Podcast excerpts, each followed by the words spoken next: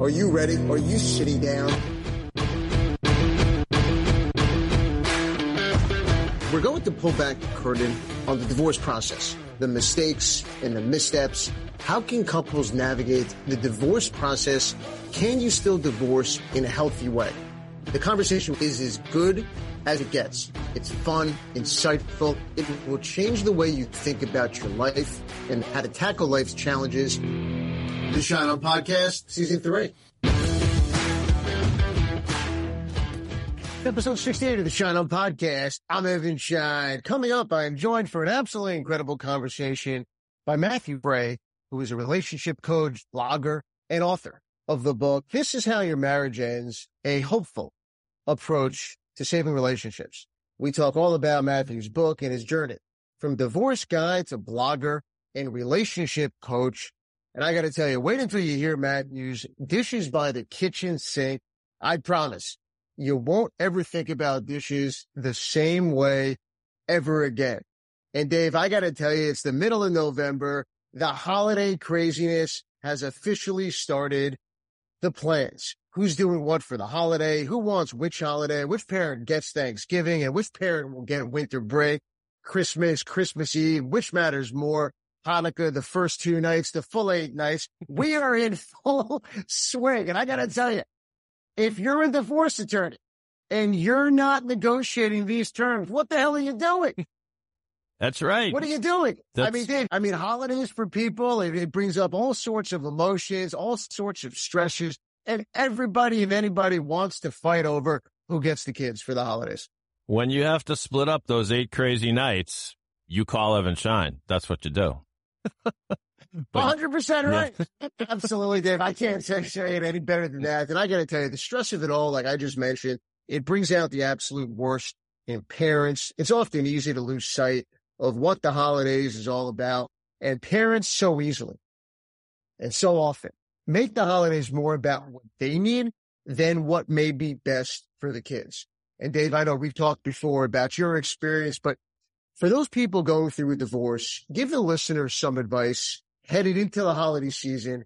Dave's do's and Dave's don'ts when it comes to the holidays. I would say Dave's do pick your battles, decide what is most important to you, and then don't squabble over the other stuff. So Dave's don'ts would be don't die on a hill unnecessarily. Don't, don't, you need the kids for the entire week of Christmas. No, you, maybe you can compromise on that. You, it really is just, just as simple as give and take because it's, it never ends. It's, it's to be late November in 365 days from now, and this is to happen again. So think, think down the road, think long term, and don't, don't insist on all eight crazy nights. You can do fine with three or four crazy nights. You want to know what my do is? Yeah, I do. Listen to whatever producer Dave says. So I got to tell you, Dave, you're, you're spot on, mm. right? You were absolutely spot on. We're going to talk more about the holidays in the next episode that comes out right before Thanksgiving. But Dave, as we always do on the Shine On podcast, you know what time it is? I think it's time for the docket, Evan, if you're ready. It's, do- it's docket time, so let's fire it up. And now, let's see what's on the docket. As usual, we comb the news wires for the latest in divorce news, and the first item on the docket comes to us from WKBN.com, Ohio. Item one. Headline reads, Why a sleep divorce may be a good idea, according to a Cleveland clinic. More than one third of Americans opt for a so-called sleep divorce. This means they sleep separately from their partner at night. And there are all kinds of reasons why. There are benefits it seems unusual, but your thoughts, Evan? Can a divorce actually be the key to saving your marriage? Let me say that again. Can a divorce actually be the key to saving your marriage? Mind blown. That's right. Yeah. The sleep divorce. And I hope my wife's not listening to this episode because I got to tell you, sign me up, Dave. Sign me up. but what's more important than getting a good night's sleep? And look, getting a good night's sleep, it can actually help your relationship and save your marriage. Think about how bad you feel after a bad night's sleep. arguing with your spouse. Is it too hot? Is it cold? Honey, turn the temperature up or sweetheart, did you turn the temperature down? Mm. Is someone snoring too loud? Or is someone talking in your sleep? Mm. But here's the thing. You wake up feeling absolutely awful and exhausted. You wake up annoyed. You wake up angry. You wake up resentful. And here's the catch. The person who's causing you not to sleep, he or she gets a fantastic night's sleep. It's absolutely incredible. Doesn't and seem you're fair. resentful as a result. It's not fair. Mm. It doesn't seem fair. So I am all about the sleep divorce as a way to help your marriage and stay out of Mm. my office and getting a real divorce.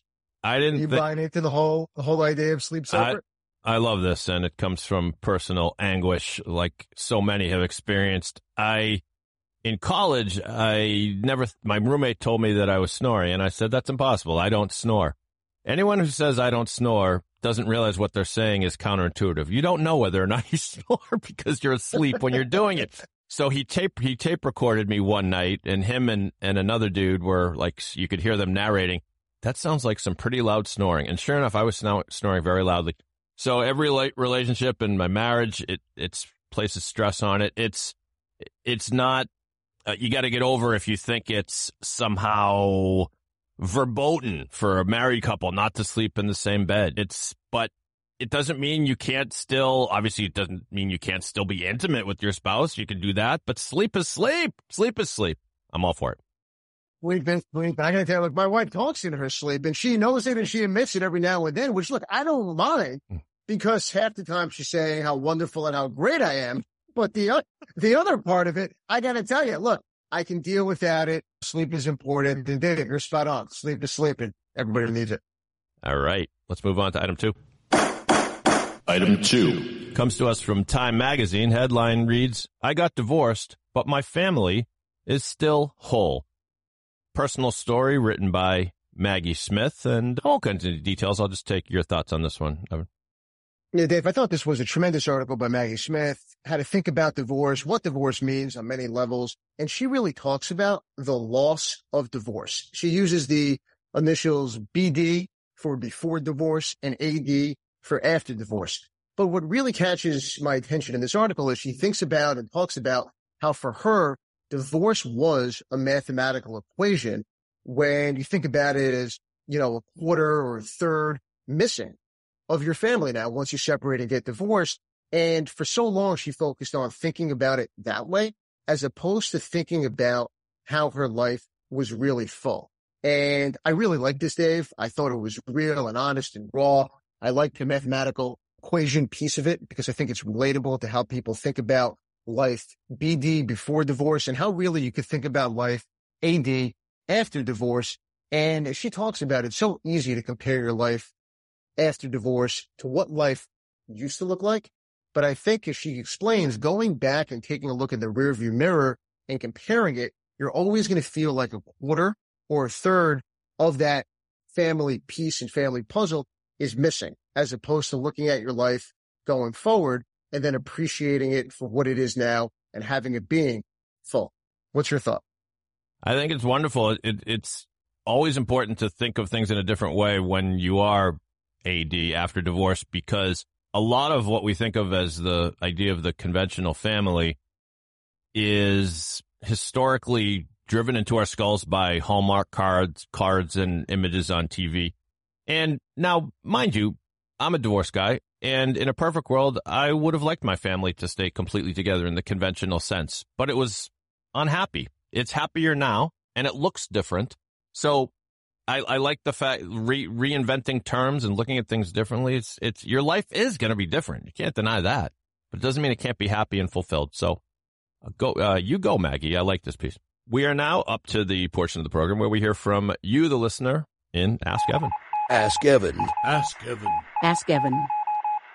Today we hear from George in Buffalo. He writes, Dear Evan, my marriage has been a real struggle in the past few years. My wife and I have three children aged 8, 11, and 13. My wife struggles with alcohol and has been in and out of treatment programs the past few years. I've tried to be supportive each step of the way. However, I am most concerned for our children. My biggest concern with moving forward with a physical separation and divorce is around my wife's drinking and to ensure our children's safety and well-being when they are with her.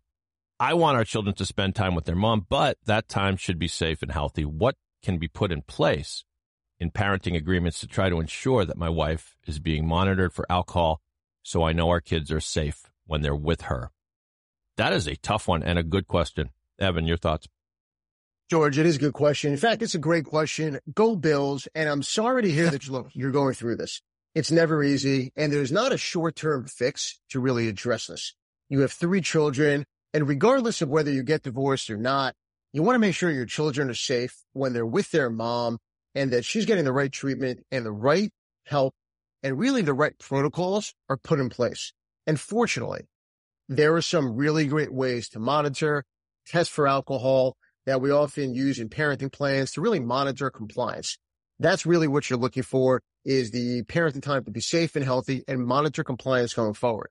First, if your wife is seeing a psychiatrist or a therapist who can provide letters of compliance to ensure treatment, that's helpful. Second, there's programs such as SoberLink, which can monitor alcohol intake before, during, and after the children are going to be with their mom where you receive real time updates.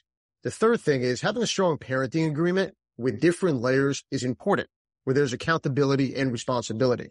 The fourth is testing, but figure out the right way to put an alcohol testing protocol in place and one that actually works. And to help figure out what makes sense and the right testing protocol, I would suggest speaking with an expert.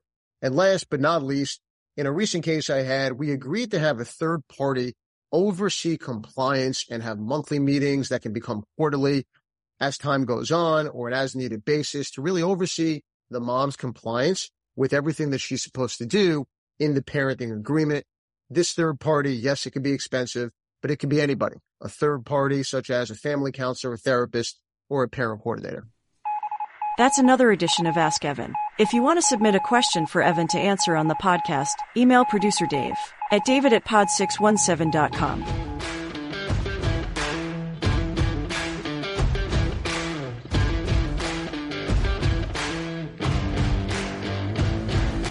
Our featured guest on this week's episode of the Shine On podcast is Matthew Fray. Matthew is a relationship coach, blogger, and author of the book, This is How Your Marriage Ends, a hopeful approach to saving relationships. Matthew, I'm absolutely thrilled to have you on the podcast. Welcome to the Shine On podcast. Thank you. Delighted to be here. I appreciate the invitation. No, of course. And we're going to get into a lot of different topics. And I want to start with really the moment that you went from a divorced guy to a relationship coach. Take us into that. What was that like for you? Well, I'll have to conflate two different moments. I started blogging because I needed a means of just dealing with, I, I had, I don't think you're a stranger to conversations about how disruptive divorce can be to people's sure. lives. And some people, I think, navigate it pretty well for various reasons. They have a lot more anti fragility and resilience than I do, or maybe they've been through way worse things in their life. So divorce isn't such a big deal, but for me, it was huge. And so I share the experience of all the people that their life imploded when it happened. And I needed to figure out how to like protect my future self from that. So I started writing about it and not to anybody in particular. And it wasn't like advertising it or anything. I was just sort of like screaming into the, the void on the internet. But people, because of the magic of the way search engines, social media work, people started to listen. And, and so this phase one of this transition was when people started to like take seriously this idea that here's this random guy writing and I'm going to pay attention to it and I'm going to sort of like leverage it as information that's going to inform my life. I got really, really serious at that point about, I, I did a lot of goofing off and, and I was writing about like being a, a newly single guy dating and I don't know. I, it, there was nothing professional about it at all, but that's like, that was step one of, I'm going to start taking this seriously. Like if people are going to pay attention, I feel some moral responsibility to do a little bit of good in the world. Stage two was five, six years later when human beings literally said, Matt, can you work with me? And, and I said, no, I said no for a while. I'm in no position to, I just felt really, really sensitive about it. Sure. Finally, a couple people arm twisted me into saying yes. And when you do things enough times, I, I don't know, it stops being scary. So I, I never like really hung the shingle like per se. I just sort of like accidentally found myself doing it. It was really wild. like Yeah, I, I love that. And, and speaking of the wildness of that experience, going back to phase one, what was that reaction from people who were reading what you were blogging about? It's the exact same reaction I still get from the book. Y- your story is my story. It's like you have a camera in our kitchen or our bedroom or our living room and you're hearing all of the same conversations that we're having because your reported experience, whether it's your description of your wife or your description of yourself feels a lot like me and a lot like my marriage or my family. And so there's this sort of like instant kinship that happens with, obviously I'm not for everyone, but for the vast majority of people who recognize themselves in the storytelling. When you coach clients, when you work with people thinking about divorce, going through divorce, do you use your personal experiences and what you went through when Constantly. coaching others? Yes, sir. Constantly. It is my, my primary. I mean, the, and, and the motivation is not some egocentric, like, let's make it about me. I really, I really want people to know that they're not alone. Like, I want people, uh, this is uncomfortable conversation for most people. I've become very comfortable talking about it after 10, 11 years.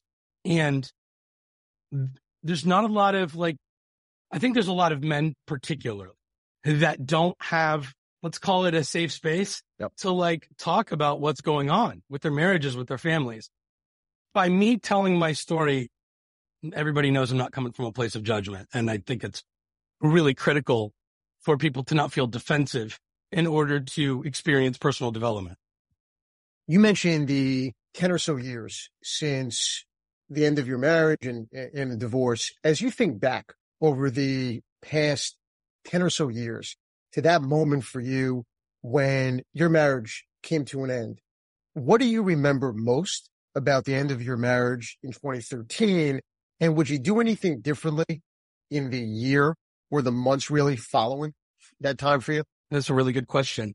And and and, and I, I wish I better understood the spirit of the question that you're asking. Cause, cause what I remember most, if I'm just being like all the way honest, I don't know how useful this answer is to anybody is like the raw, like physical reaction, like the, like might, might I die right now? Like might my heart stop? Because I, I seriously, it was like, it's really, it's not very I don't know, polite dinner table conversation, but I was like literally like vomiting in my kitchen. It was, I just never had anything insanely traumatic happened to me before and watching my wife and four year old drive away. that did it. Yeah. I thought I acquitted myself relatively well after. I, I, it, are there some nuanced things that I know today that I didn't know then that might have facilitated a, a faster healing process with my son's mother so that we could have more quickly gotten to like where we are now, which we've, I think we've done a great job. I don't want to like pat ourselves Sure. on the back too hard, but like, and great, but, but undoubtedly the real work didn't begin till after she left. So there was still a period where I was feeling sorry for myself and, and really strongly believing that I was being sort of like unfairly victimized or mistreated and all of it. And it was a very honest, sort of thoughtful, like reaction to my wife leaving after all those years. But I believe that I miscalculated, you know what I mean? As I think Sure. you know, Yeah. I believe, and it's really the premise of my work that there are things we are blind to that hurt other people. And the most logical thing in the world is for people to want to escape situations that hurt them. No. So if we accidentally hurt people, they will want to leave.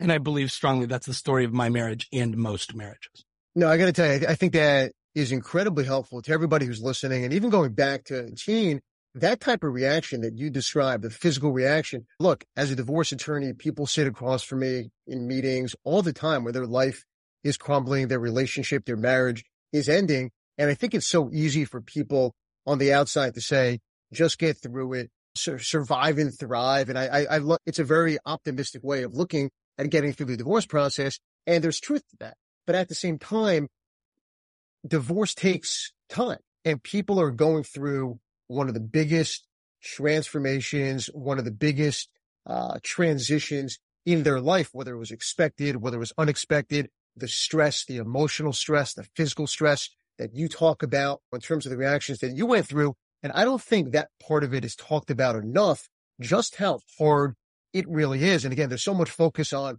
life's going to be better. You're moving on to another chapter. Again, all, all possibly true things, but it is so hard for people in that moment. Divorce is a full-time job. I see it. You went through it where look, it's going to affect everybody in some way, shape or form. Some people emotionally, some people physically, but it's going to affect everybody out there. That's exactly how I thought about it. The, it was a combination of this is the worst thing I've ever experienced. Yep. I assume this is also the worst thing many, many hundreds of thousands, millions of people experience. I suddenly developed some semblance of empathy and compassion for all the divorce that happens. I did yep. some homework on how often it happens. And I'm like, oh my God, this is statistically likely to occur yep. for like millions of people, like globally. And then, and then combined with the conclusion that most marriages, and I, I, I don't know that I can verify this. This is, this is all theory really for me, but it, I think it bears out. I, no one's ever challenged me on it. I think most marriages end slowly between two people who really want it to work and they like, they're, they're in it for the right reasons and they love each other. And they, when they said I do, they really thought it was going to be like, they didn't go into it saying I'm probably going to get divorced. They really thought it was right. going to, going to work and it, and it just doesn't because relationships are hard and they require a skill set and an awareness level that most young people, I hate to pick on men, but I really think specifically a lot of men that we're not equipped with in our youth. And then we, we don't take them into our adult relationships and then a bunch of accidental pain forms. And 10, 15 years later, families can break up because of it. So to piggyback off that, what do you find are some of the biggest misconceptions that people have, whether it's through your research, people you know who got divorced, the clients that you work with, really the biggest misconceptions that people have why marriages and relationships end? It, it, I mean, if I'm going to like hit the nail on the head for, for my people and my work, and again, it sounds like I'm picking on men and, and, and I really don't want to sound that way because I actually like to defend men because I think most of the time the so-called pain or damage that, that is emanating from like their behavior is truly like accidental air quotes. Yep. Like they don't, they don't think people should feel bad because of what they're doing. And, and so like therein lies the rub. It's like I exist in my marriage. I'm just going to work. I love my wife. I love my family. And obviously I'm talking about like so-called heteronormative male female relation, the statistical norm, but these things happen in all types of relationship models. And, and the perception is that my wife is interpreting me wrong. Like she's getting this wrong. She believes something or she feels something that is inappropriate or unfair to, to, to what I, to what's reality. And, and I think that is like, if we're going to like boil it down to one limiting belief, it's, they shouldn't feel that way in the first place. Therefore, I don't, I don't really have a good reason to like self reflect and like do something about it. I, my wife is hypersensitive to things I do and I don't understand it because my friends and my coworkers and my family of origin, none of them have this reaction to me. I've been alive 25, 35, 45 years. My wife is the statistical outlier. She is the one person who levels these complaints about me. I think it's rational to conclude that, that she's indeed the problem. But I just, I think that's like not calculating for some really important data in terms of how much she hurts because of things we don't hurt because of. That's a great point. Matthew, in terms of your coaching practice, can anyone be coached and who might not be the right fit for your coaching practice? There's a lot of stubborn people, and I was certainly one of them. I, I would have been ill equipped to work with some, with, with, with, whatever I am today, 11, 12 years ago. Uh, to me, like the right person is someone who says humbly, there's a chance, there's a chance that, that things are happening that I don't understand. Let me go explore that idea. And if I'm in a position to do something about it, I should. And, and I get a lot of that. And that's great. The, a person that believes, even if you are always right, even seriously, like even I, I, I tell the story about a monster under the bed all the time, like a little kid being afraid of a monster under the bed. And, and there are a couple ways as a parent to navigate that. One way I think will alienate your children and make them not want to involve you in life hardships and you will be less connected and less close because of it. Then there's the way where it's like, okay, I don't agree that there's a monster under the bed, but someone I love is scared and crying and requires some measure of comfort. And as a father to this child, the message I want to give is whenever life's hard, whether, whether I agree that it's hard, whether, whether I'm feeling it and thinking it too, you can always come to me. And even if I can't fix what's wrong or fight your battle for you, you're never going to be alone when you're dealing with something awful. And that is to me like what we deprive our, our relationship partners of. And that, that goes both ways. It's like when I don't think or feel the same thing you do, you can't trust me to have your back on matters large and small. And I, I just think that erodes trust in relationships. People always debate internally or talking to friends or family. Should I stay in a marriage in relationship or should I go? How does someone truly know when their relationship is at an end and if they've exhausted everything possible to make that relationship work? I think that's such a difficult, difficult question to answer because, because I mean, again, I don't want to like praise myself, but I really think if like my wife had had a crystal ball, she'd be like, wow, Matt really he is capable of getting this. And maybe we tough out another two, three years as I sort of like transition. I guess I think about it the other way. I, there is a person usually, this is not universally true. And I think this way better than I do, but, but along the lines of the premise of, of my work that, that people are usually accidentally hurting each other. I think that there's one person getting hurt more than the other. And so one person saying something's wrong and the other person saying everything's fine. Like I'm fine. I want this. And, and, and usually she's like, I don't, this isn't okay to me. Yep. When is it time to leave? It, it, it's going to vary by pain tolerance. People have children. When in my experience, most mothers will ride out a marriage until their children are, let, let, let's just say grown, college-ish.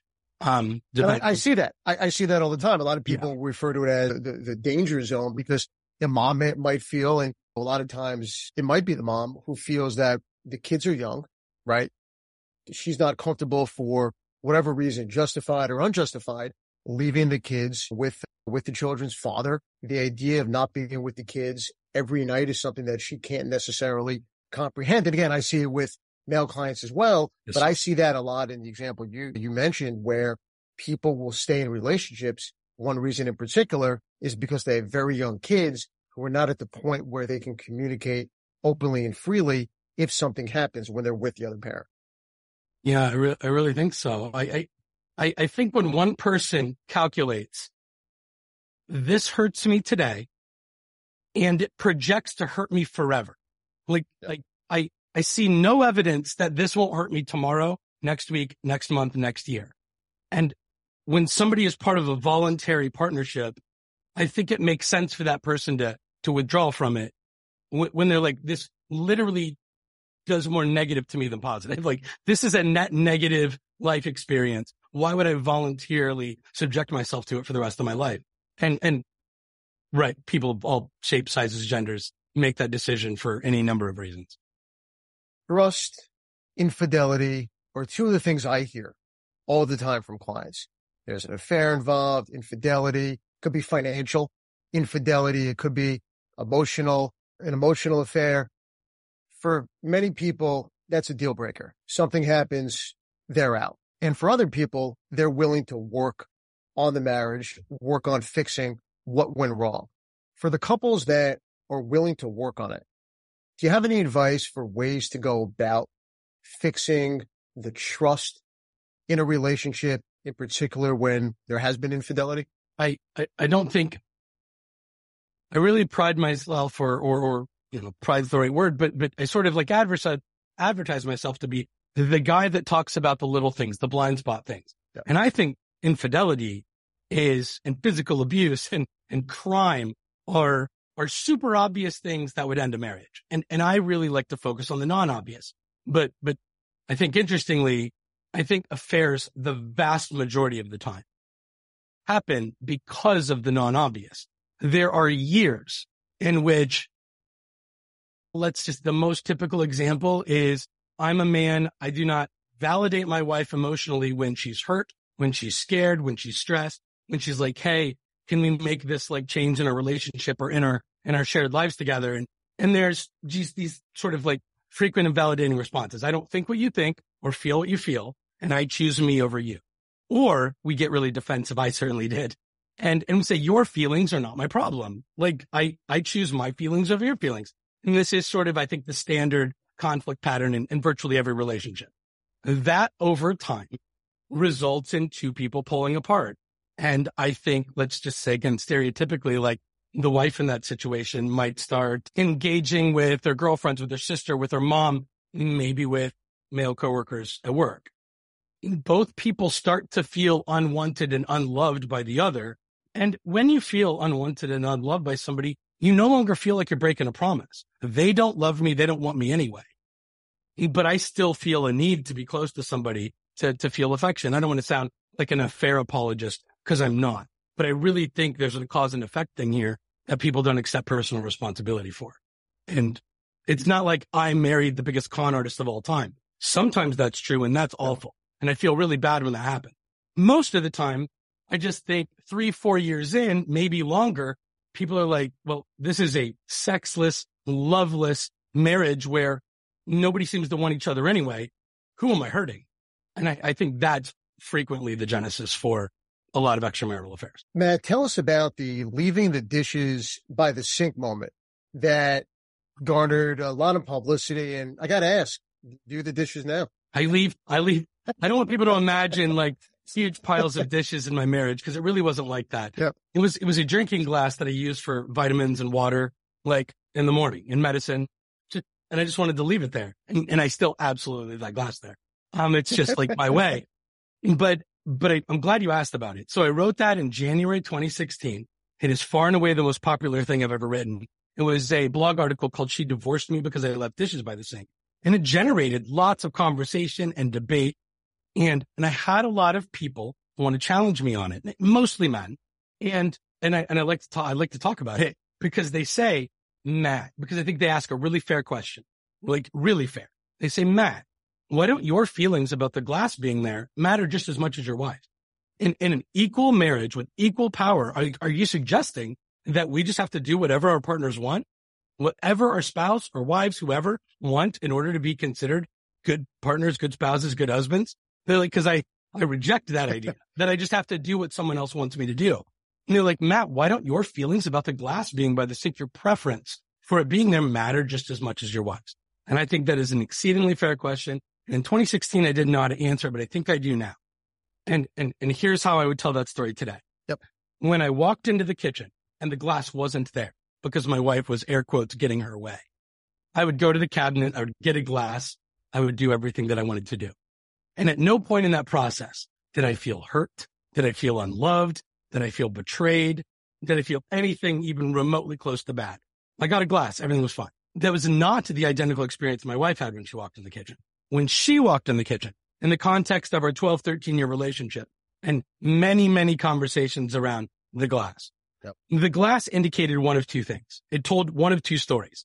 It either said, I do what I want. You're not my mom. You're not my boss. And when it comes to what you want, what you think, what you feel, I choose me over you. And I always will.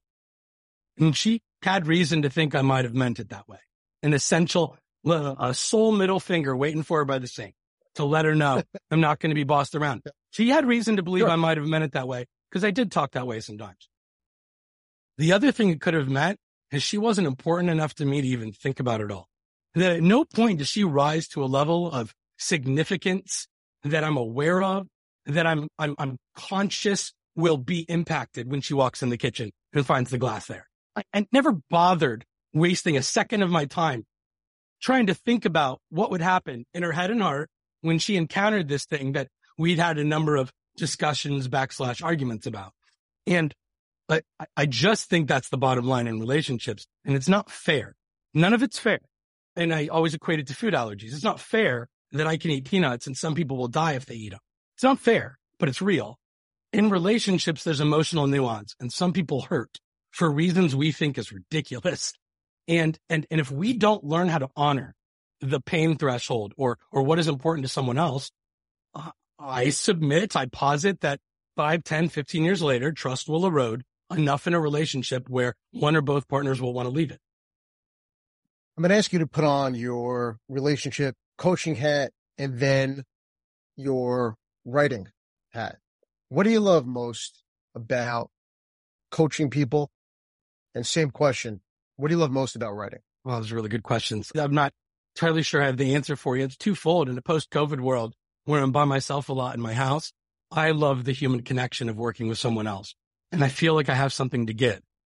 Again, at no point did a parent, a teacher, a coach, a mentor, a neighbor, a friend, anybody ever discuss these things with me. They don't think it's because they were all trying to hide the truth from me or set me up to fail in my marriage. It is just a product of the environment and the culture with which I was raised in a small town in Ohio. And it just, this was not on the minds and hearts of everyday people walking around in my life.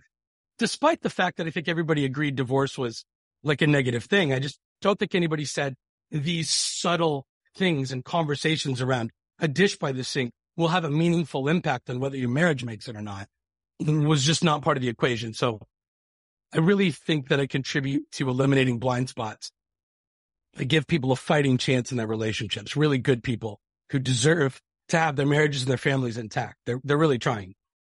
On the writing side, th- that's, that's a tricky question. I, I, I, wanted to cook or write growing up. I, I, I wanted to be a chef or I wanted to be, let's call it a novelist. Those were like sort of like the fantasy jobs.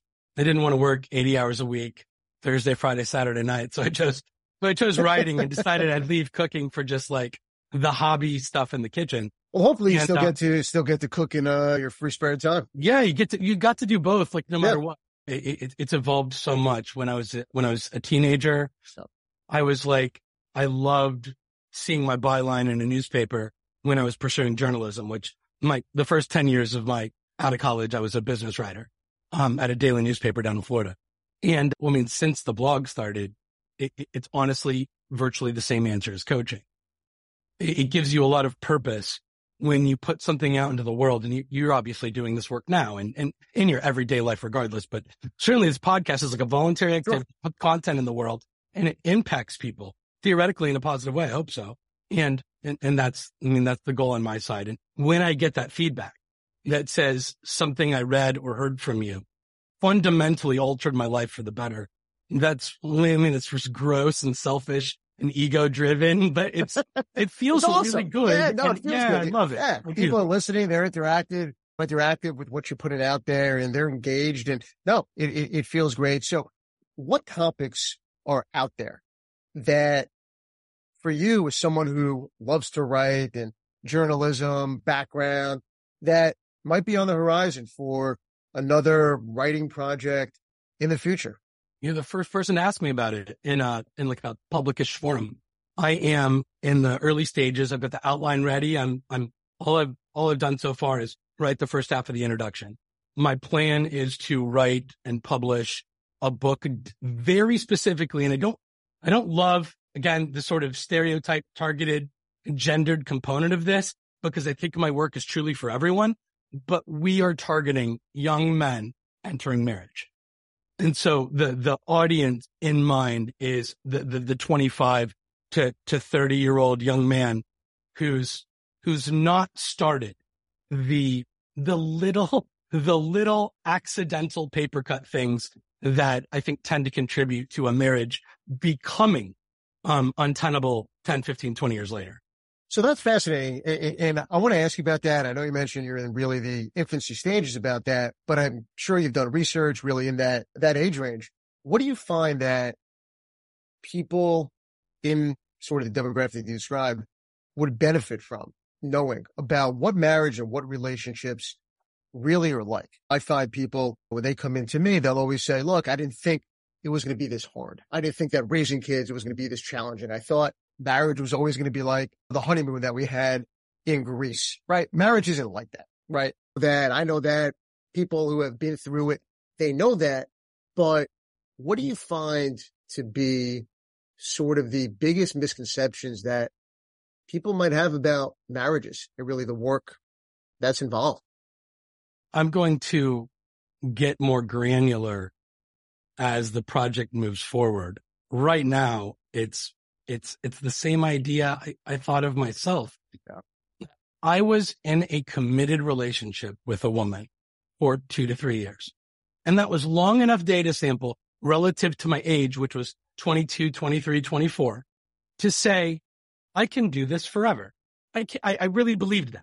I can do this forever if this, if these are the conditions and the things you can't calculate for. It's just impossible to calculate for when you're young are what, to what extent do bringing children into the fold stress and strain your relationship? And I do not mean to denigrate children who I, I couldn't love anything more than my son. Mm, but, but the, I, I think there's, I think that is research back that nothing, nothing strains a relationship like the addition of children. And, and I think more makes it even more difficult. I, I just think bottom line, and you think of children as a blessing and we all should, but I don't think we think about, all right, the trade off is I need to become much more mindful about my contributions to parenting or to the household or to whatever. I don't think a young man's thinking about those things at all. I think if he thinks if I stay out of trouble and I don't cheat and I don't lie and I'm good to her, this is how it's always going to be. And it's not how it's always going to be. what is required for attraction and for, for coexisting peacefully in our twenties and, and, and, and, like, like legally and spiritually single and, and like dating and just getting started are literally not the same ingredients required to, to do it in our thirties and our forties when our parents are getting cancer and dying and our kids are dealing with God knows what and all of that. It's, it's, it's just not the same. And I don't think people are, are armed with that information heading into marriage. And if I can be a contributor to that for some people, I, I hope that I can be. And Matt, we're going to bring on one of the biggest contributors to the Shine On podcast, executive producer. Dave's going to join us for a fun segment. They said it. Yes. Thank you, Evan. Executive producer. Did I just get promoted? I think that's t- terrific. Thank you, Evan. You did, which we can keep the executive title so long as you don't ask me for a hanging piece right now, but. Uh, isn't that always the way? But you I'll work hard enough. You deserve it. Thank you. I'll take it. Yes. Let's, let's play around of they said it. They said it. They said it. They said it. All right. What we do, of course, is we give three quotes from famous people or infamous people or whoever, and we're just going to have Matthew react one way or another. Our first quote comes to us from comedian Rita Rudner, and it reads as follows. I love being married. It's so great to find that one special person you want to annoy for the rest of your life. So Matthew, you can agree, disagree, or otherwise. What do you think of Ms. Rudner's quote? I take it in the funny spirit with which she said it. I do think we annoy people that we spend the most time with. I think that's inevitable. Um, like Mark, Mark Manson is one of my favorite writers and authors. And, and, and he talks about, and I hope it's okay for me to use this word, like you have yeah. to figure out what flavor of shit sandwich you want to eat for this. and I love that line. And, and there's, I just think that there's an element of truth to that. I think everybody's going to bring baggage and, and, and little idiosyncrasies to the table that we're not going to love. What's the shit sandwich that complements ours the best or that we find most palatable? It's true. I think I've found myself in the past many times enjoying a shit sandwich, but with lettuce, tomato, and maybe some ranch dressing on there. So excellent answer. Our next one comes to us from Eleanor Roosevelt, and the quote reads as follows. The most important thing in a relationship is not what you get, but what you give. Pretty simple. I'm sure she's not the only one who said that, but your, your thoughts on, on that one, Matthew. Yeah, that's very much in the spirit of my coaching. When I'm talking to the people I'm working with, almost always husbands, it's, it's like we can't control like what our wives choose to do next. We can only sort of control like what we contribute, taking pain off the table and contributing some positivity. And I, I believe very strongly in the law of reciprocity, the idea that when we do meaningful work to lift someone else up, that it, it's going to be reciprocated either directly or indirectly. Great. Uh, the last one comes to us from funny man Jim Carrey. Jim Carrey said the following Behind every great man, there is a woman rolling her eyes. Sounds like something you would say. Um, maybe there's more behind that quote, or maybe there isn't. I don't know. Your thoughts. I've spent more time than I than I preferred to, sort of inadvertently picking on men in this conversation. I, I don't think men do it because they're bad.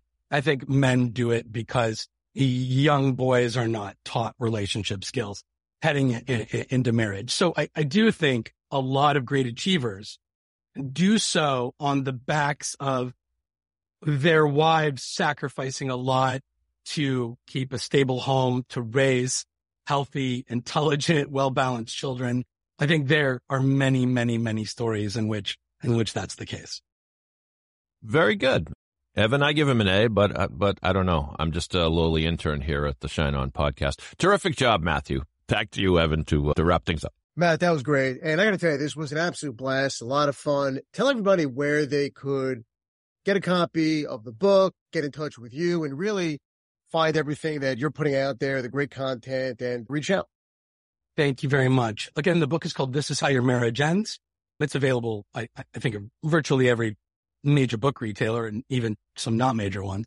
My home on the internet is, matthewfray.com. And, and there'll be a way to, to find me easily enough, but I'm writing on a platform which you may or may not be familiar with called Substack now. I have a publication called On the Rocks, which I'm trying to update once or twice a week as a nod to my enthusiasm for bourbon whiskey, but which I do not add ice or water to ever. And I don't know, we're, we're, we're continuing the work of the blog in just a new fancier place. No, that's awesome. Again, thank you for coming on the podcast. I appreciate it. Thank you so much. It was a pleasure. Producer Dave, what a show. Matthew. Fray was terrific. Check out his book. And if you haven't read his blogs, they're an absolute must read.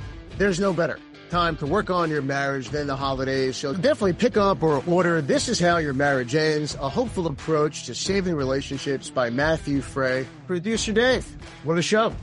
Terrific show. Really enjoyed uh, Matthew. Humble, funny, and really insightful.